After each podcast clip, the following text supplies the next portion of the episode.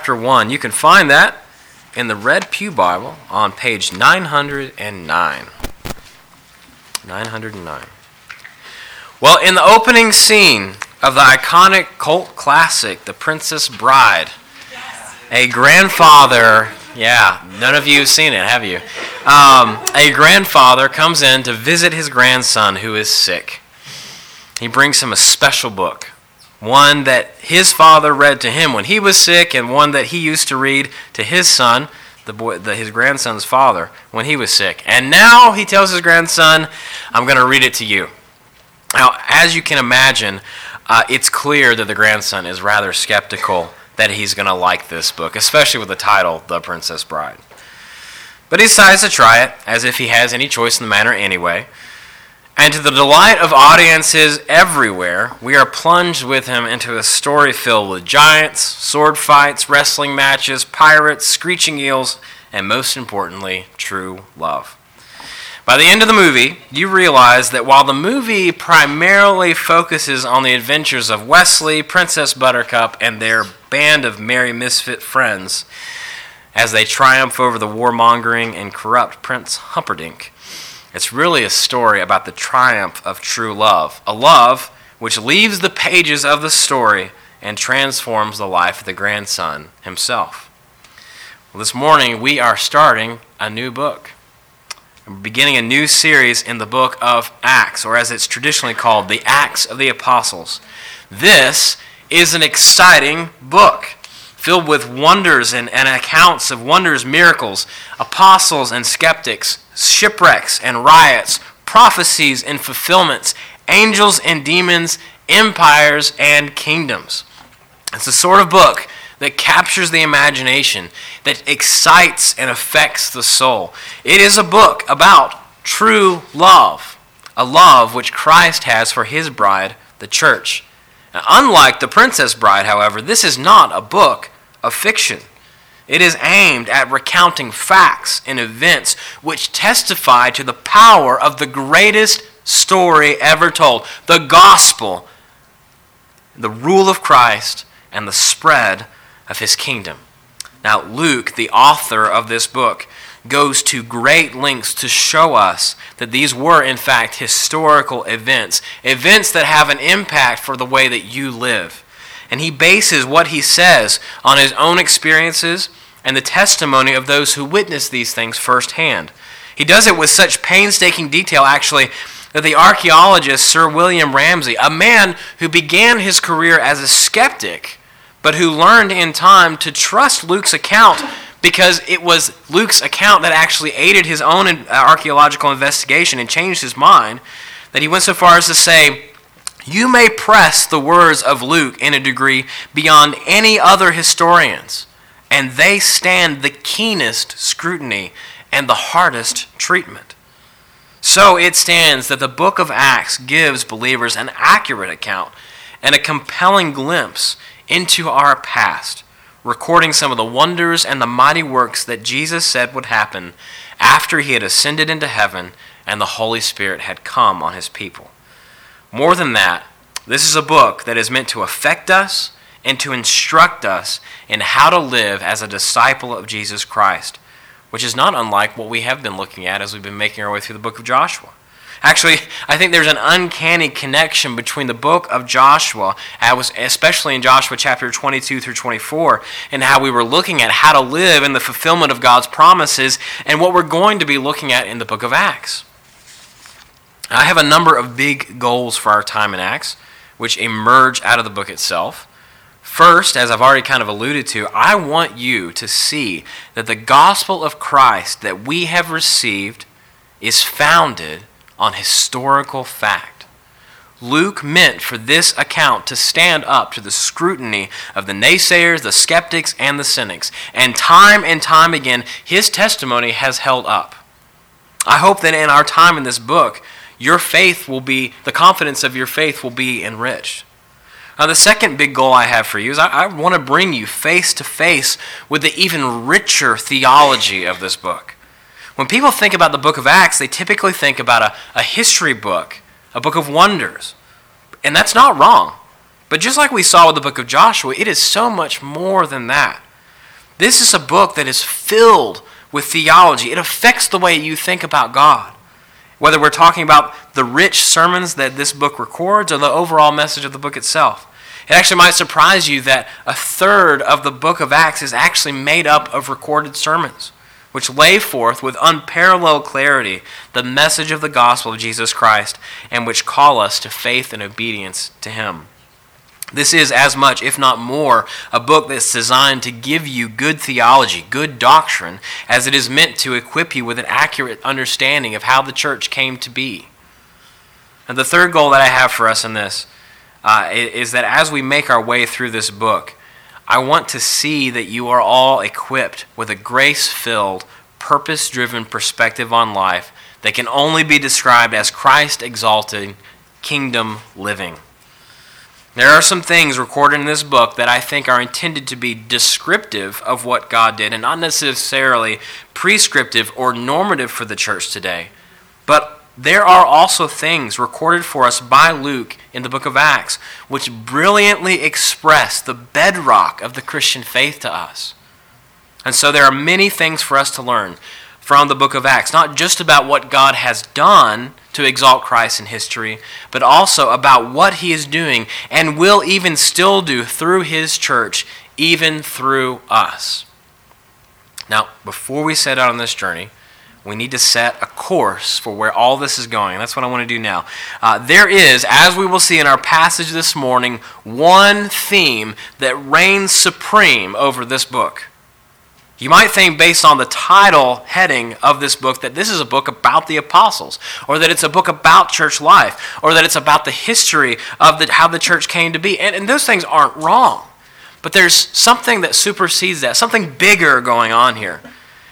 Luke dedicated himself to painstakingly recording these acts of the apostles and the history of the church, not to bring attention to them, but to bring attention to King Jesus.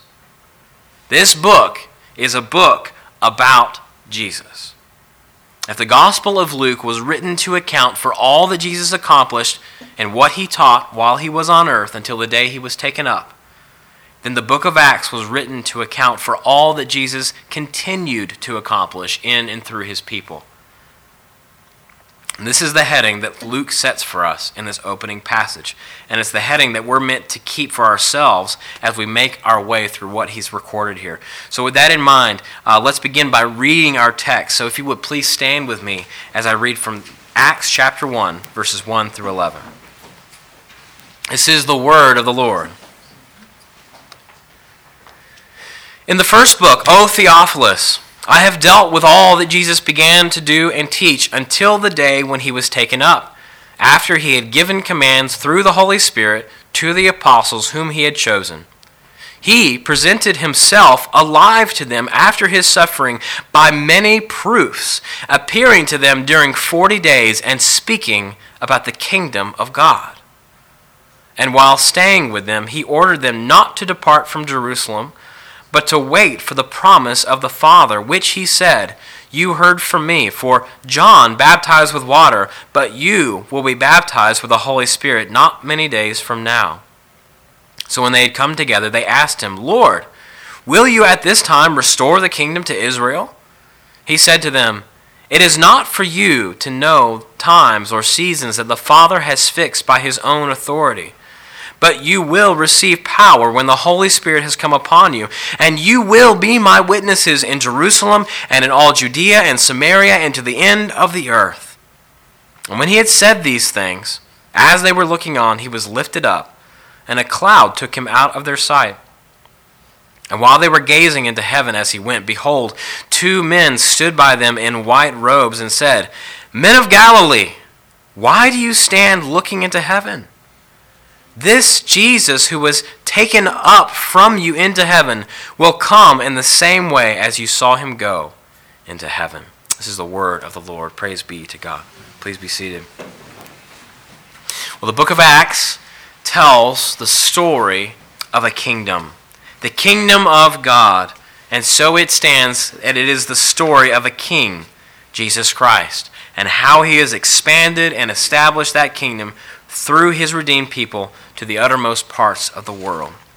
The primary way that God's people take part in this work is by telling others this message of Jesus' victory and calling them on the authority that Christ has given us to repent and to believe the gospel. Luke sets the stage for this purpose in these opening verses of Acts. And it is which is clearly seen in what Jesus says to his disciples in verse 8 when he says, "You will receive power when the Holy Spirit has come upon you, and you will be my witnesses in Jerusalem and in all Judea and Samaria and to the end of the earth." So King Jesus calls and equips his people to be his witnesses, which is the main point of our passage this morning. And I, to put that a little more directly, uh, if you have the sermon notes, you'll see that our main point this morning is simply this that our primary role as disciples of Christ is to be witnesses of the glory of King Jesus to the world. Now, that purpose explains what Luke is trying to get at as he recounts the work that Jesus has done in and through his people after his triumph over sin and death on the cross, in his resurrection, and after his ascension to the right hand of the Father. As we read the book of Acts, in order to keep it in a right perspective, we have to read it through this lens of the kingdom of God. Uh, to make that point, Luke actually spends the first 11 verses of this, bo- this book focused like a laser on Jesus, and specifically what he said and what he did for his disciples to prepare them for this kingdom work and for what he was about to accomplish in and through them. So, as we look at this passage, I think we can identify four things that Jesus did for the church, which he continues to do to prepare us and to equip us for kingdom work. So, four things which Jesus does to prepare us to be faithful witnesses to the world around us. That's, that's what we're going to be looking at this morning, our four points. First, we're going to see that Jesus teaches his church. Jesus teaches his church. Second, we're going to see that Jesus equips his church. He equips his church. Third, we will see that Jesus focuses his church. He focuses his church. And finally, we see that Jesus assures his church that he is coming back. Let's begin by looking at what Jesus taught his church. Now, Luke is the only gospel writer who directly addresses his work to a person. In Luke 1, uh, verses 1 through 4, he explained that inasmuch as many had undertaken to compile a narrative or a story of what Jesus had accomplished, it seemed good to him to write an orderly account of those things so that his reader, someone he refers to as Theophilus, might have certainty concerning the things that he had been taught. The book of Acts is intended to accomplish a similar purpose. It's sort of volume two of the works of Christ, meant to transition us from the work that Jesus did while he was on earth to the work he is now doing in and through the church.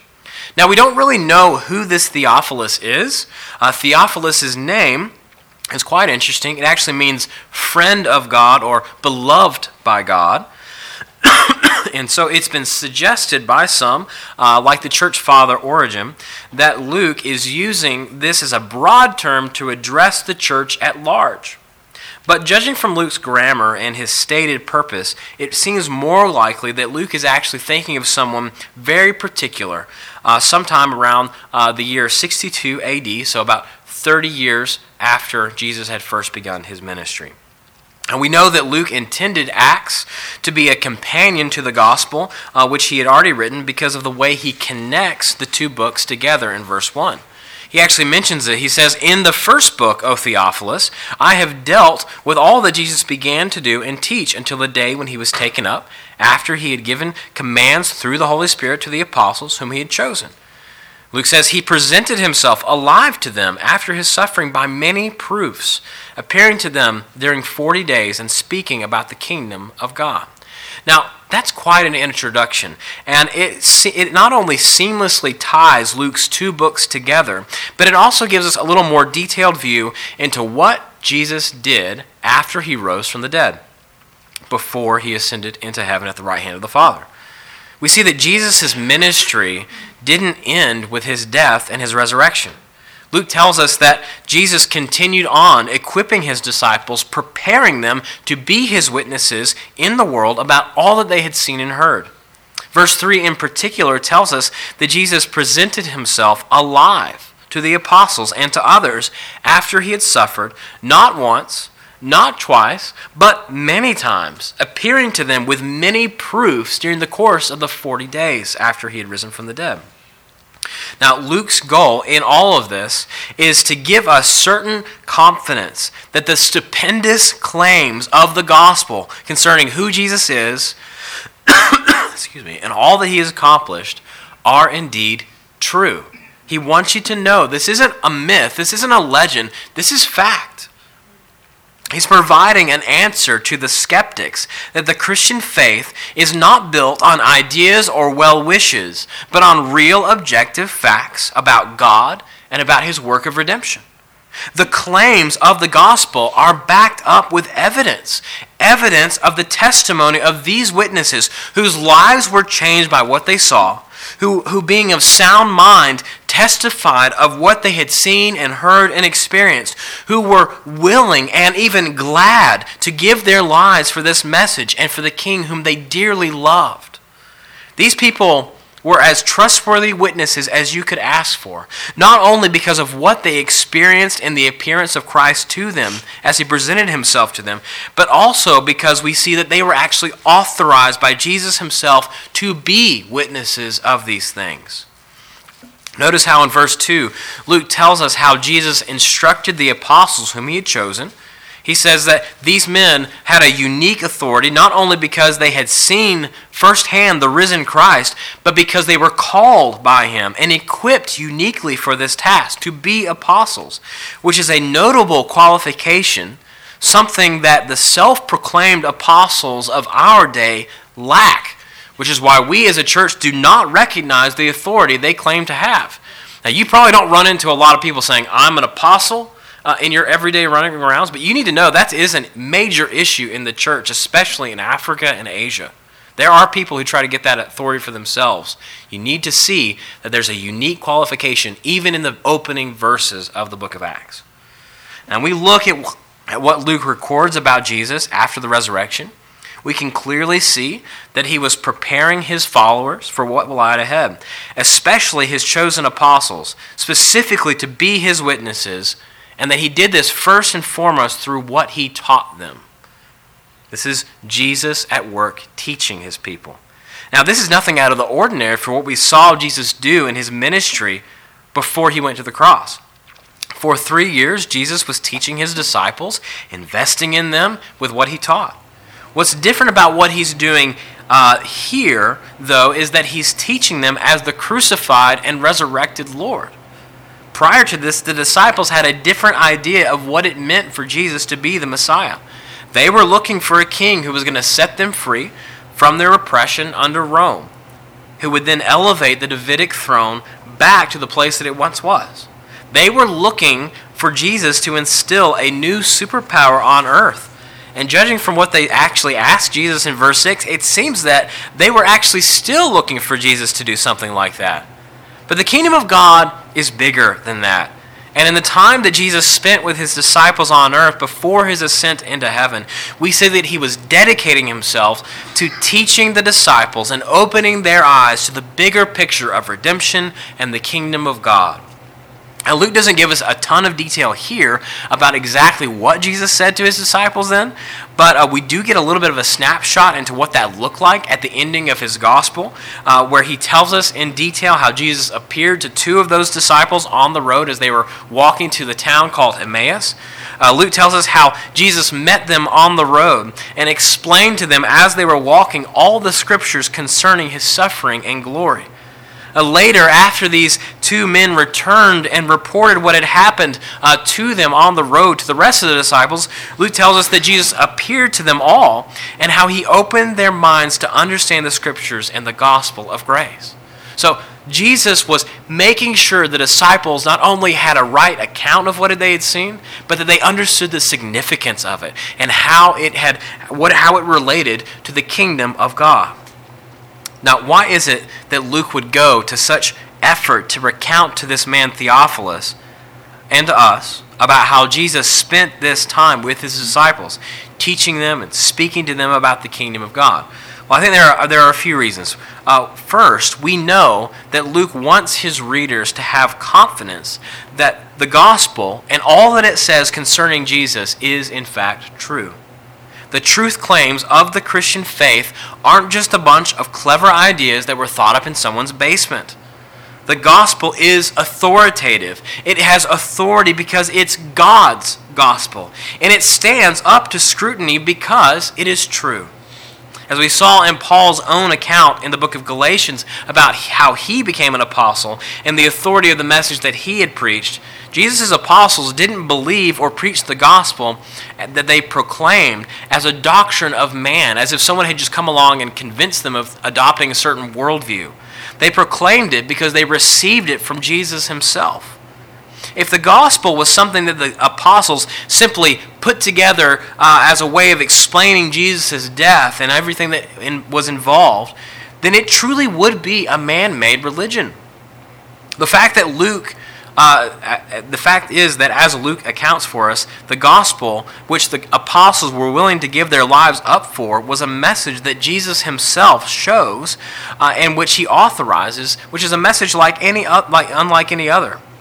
The gospel is not the, uh, a collection of the musings of some wise people or the wishes of some religious leaders. It's the message, the proclamation of salvation, which has been issued by King Jesus himself.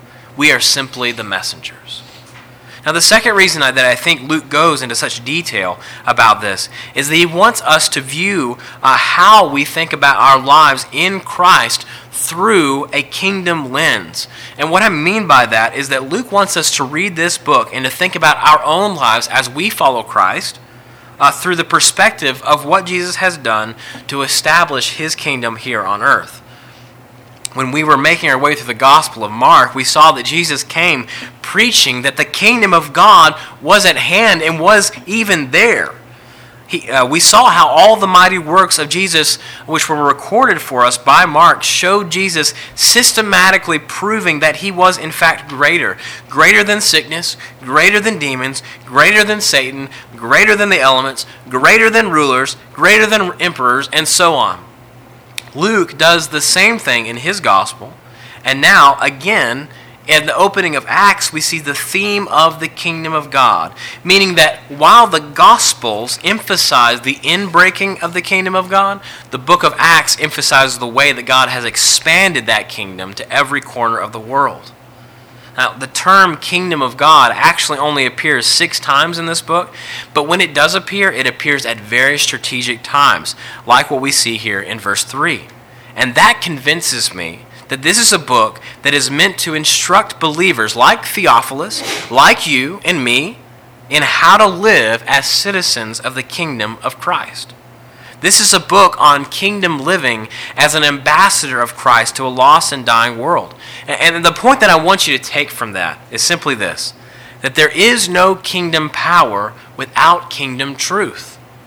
All the mighty works that we're going to see in this book are aimed at showing the authenticity of the message of the gospel and the power of King Jesus as he rules and reigns.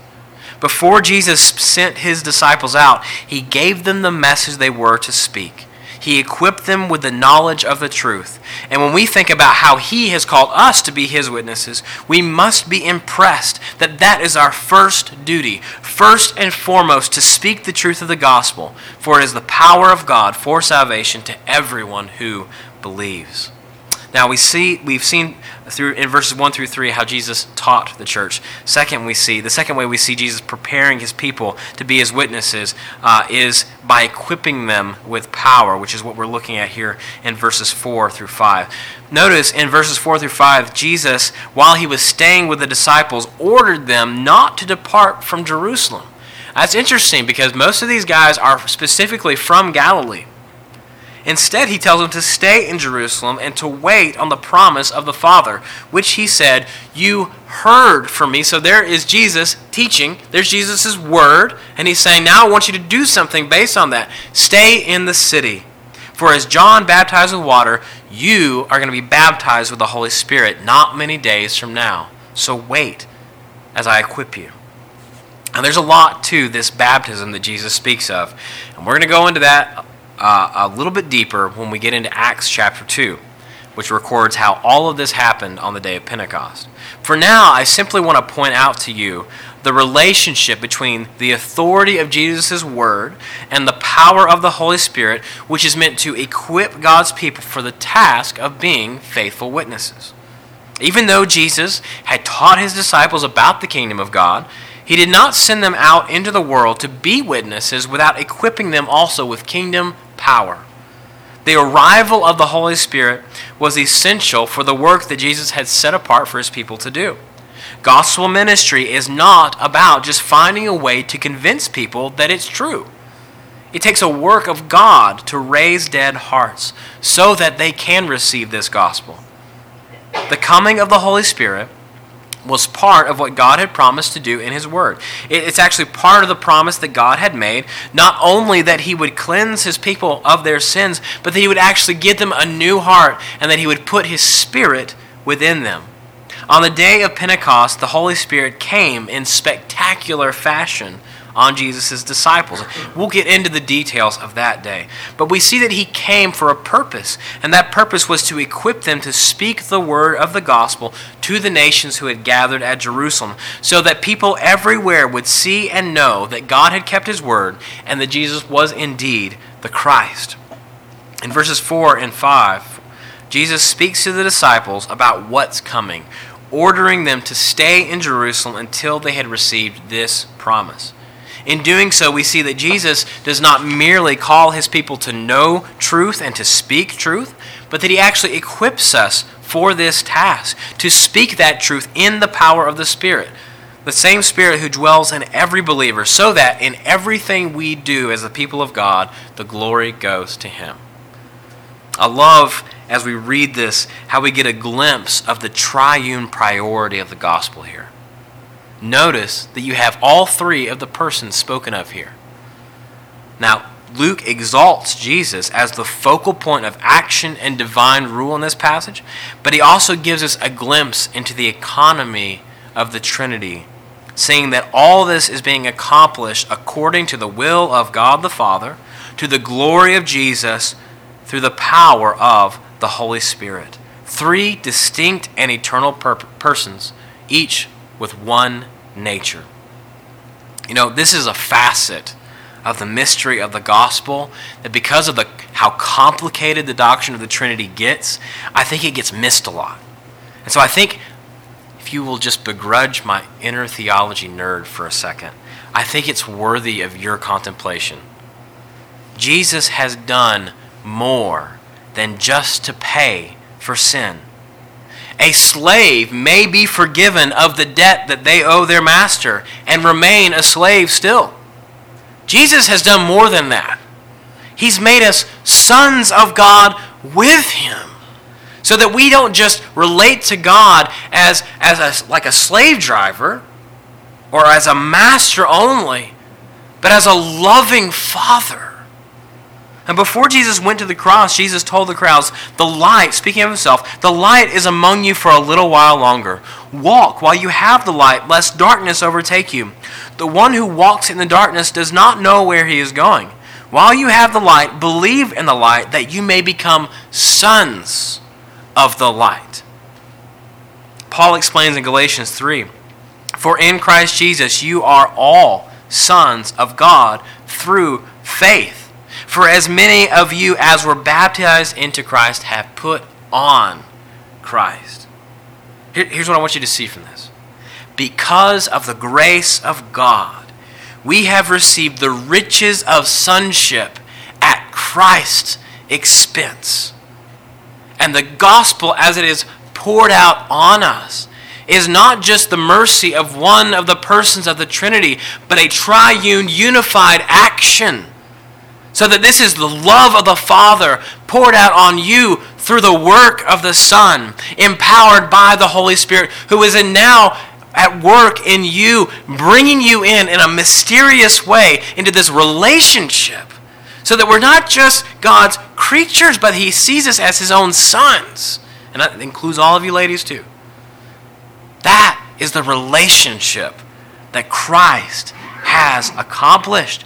We When, we were born again, we entered into a relationship with the triune God through Jesus so that we may live like Him and become like Him and be equipped not just with the right knowledge, not just with the right head knowledge of God, but actually with the right heart knowledge of who God is and with a power of God at work in us to accomplish the work that He has set forward for us to do.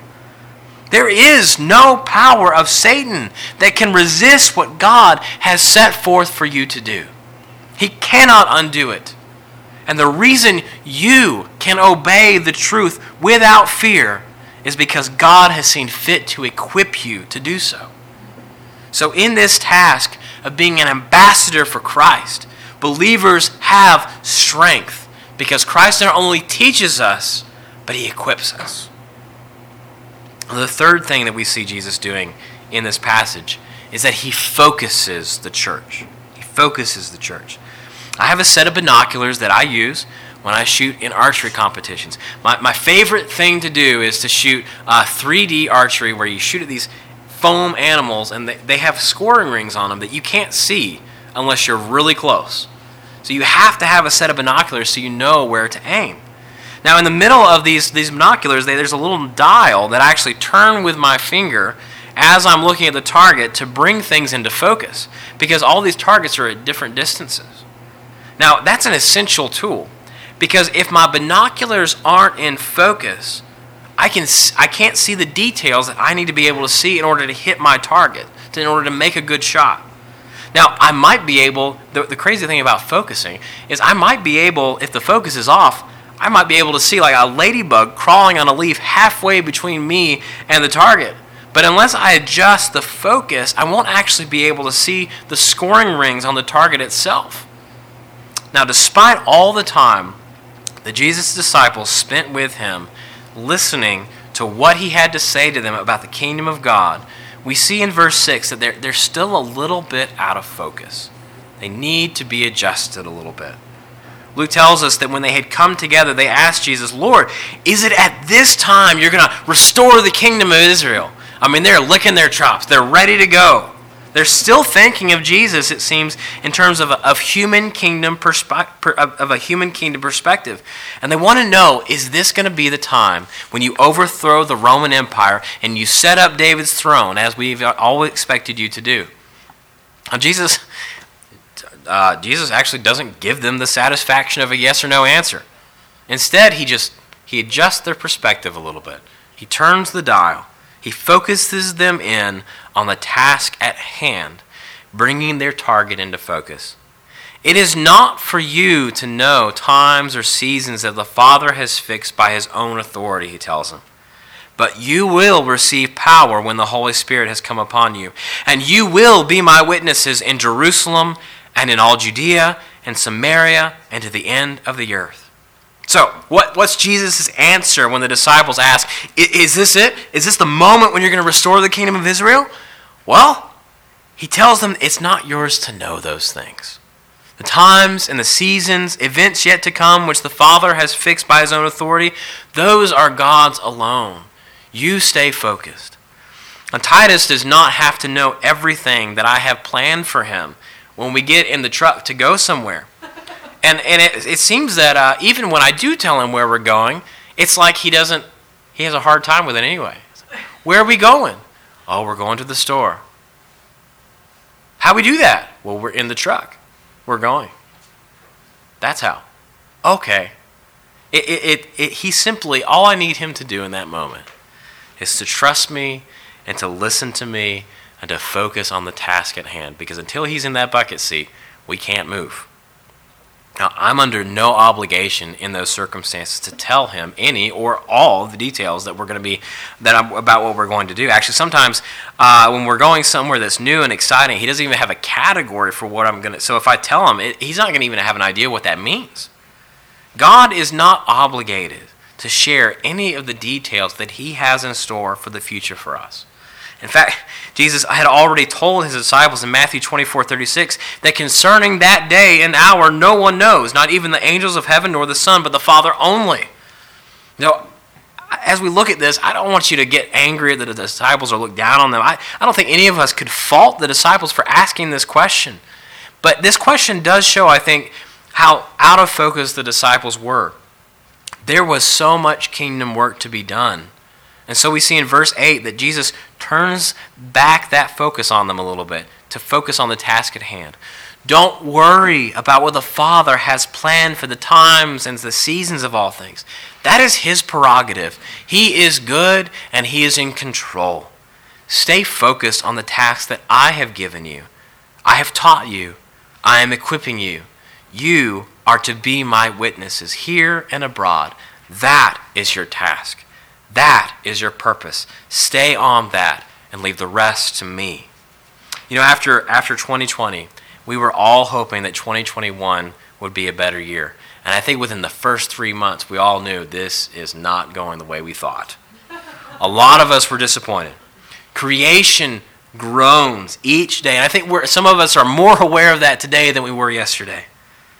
That creation groans with deep cries, even deeper cries for the unveiling of the sons of God and the final destruction of Satan and his kingdom.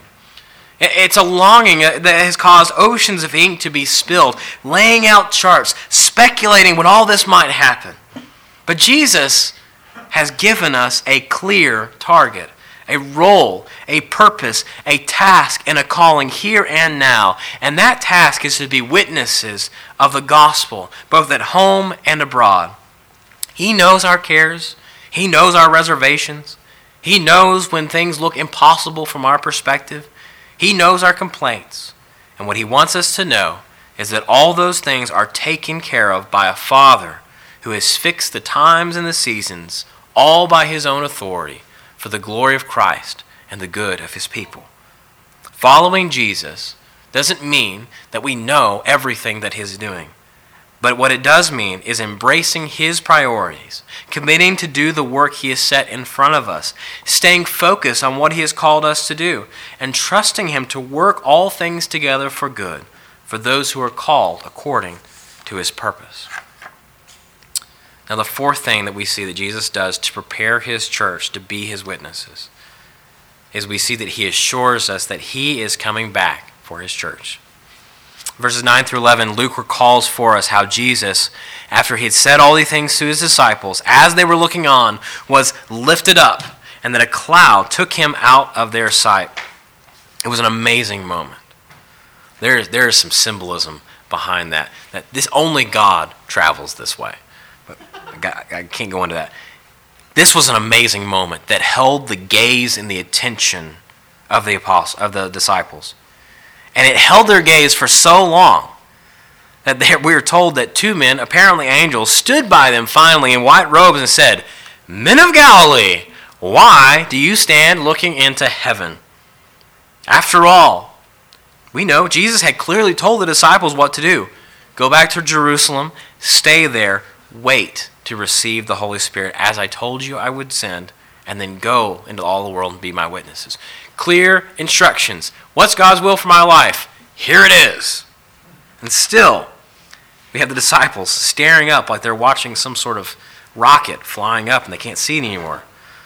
I don't think we should fault the disciples too much here. Again, I, I can't imagine the glory of what they had just seen. And I expect that if we were with them, we would have been gawking at heaven right alongside them. It was an awesome moment. But now there's work to be done. And this question from these two men, these two angels, snaps us back into reality, as if to say, Guys, what are you doing? Get focused. You've been given marching orders. Listen to your Lord. But it's the second part of what these men have to say to the disciples that I want to focus on and end with this morning. They have a message a reminder for the disciples. This Jesus, whom you have just seen taken up from you into heaven, will come in the same way as when you saw him go. Of all that Jesus spoke to his disciples about, how the scriptures had spoken of him, how he had ushered in the kingdom of God, how he was sending his Holy Spirit to be with them and dwell in them and to equip them for the task he had set them to do, to be his witnesses. I think it's this promise, this promise of his return, that really brings hope home to our hearts and which actually equips us in the end to be witnesses without fear to a world that is lost in darkness. One day, Christ assures us our faith will be sight, our hope will be fulfilled, and the dark glass through which we now peer through will be replaced with brilliant clarity. The disciples had Jesus' word. They had his promise of the Holy Spirit. They had a clear focus and a clear direction about what they were to do. But it was the hope of their Lord's return that actually mobilized them into action. The reality of Jesus' return does two things for us. First, it assures us that there is a day when our work will be done and our strivings will cease, and we will enjoy Christ in his splendor face to face. It gives us something to, to go through the muck and the mire of this world with joy and hope in our hearts because we know something better is coming. The second thing it does, though, is that it causes us to see the urgency of this task we've been given, since salvation is only assured to the one who puts their hope in Jesus Christ. One day, the need for evangelism will be at an end because every eye will see him, every heart will be laid bare, every life will be examined, and judgment will be handed out according to the righteousness of a holy God. As long as there is life in our lungs, we have a task to do. Be imitators of God, Paul writes in Ephesians 5, as beloved children, and walk in love as Christ loved and gave himself up for us, a fragrant offering and sacrifice to God. Look carefully how you walk, not as unwise, but as wise, making the best use of the time, because the days are evil.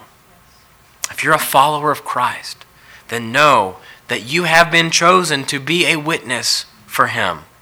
We may not know what the next year holds for us, for, for our families, for our nation, for our, for our church, but we do know that we have a clear task and purpose for how we've been called to live. It's a task and purpose that is bigger than any one of us, but because King Jesus reigns, it is a task that we can trust He will accomplish through us. Now, this morning we've seen how, God, how Jesus calls us to this task. We've seen how he equips us for that task. And we may not know what 2022 holds for us. But that's an unknown that we can enter boldly into because we know the King who reigns over it. And we can face it with all boldness and confidence because of the promise that we have in this, this Jesus who has come, who has died, who has rose, who reigns now and as, as he has promised, he is coming back to make all things new. Let's pray.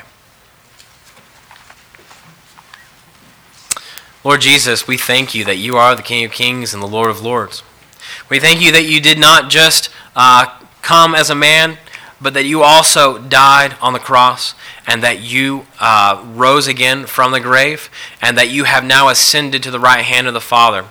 And we thank you, Father, for the way that you have purposed all these things for Jesus' glory, uh, which redound to your praise. and we thank you for the gift of the Holy Spirit who dwells in us and who is at work through us and in every believer, and who is at work even now testifying to the reality of the gospel. We pray, oh God, that you would, uh, by your grace, use Grace Baptist Church here to be a light to the nations, to be a light to our community so that as people hear the message of the good news of Jesus Christ, that you would raise dead hearts and that people would come to know Christ as their Savior and Lord, so that He might be exalted. Father, over the next over the course of the next few months as we go through the book of Acts, I pray that you would inspire us, that you would direct us, that you would uh, show us uh, and encourage us in how we are to go about this task. And I pray, Father, that as we do that, we would be an obedient people and walk like beloved, the beloved children that we are in Christ. And I pray this all in Jesus' name. Amen.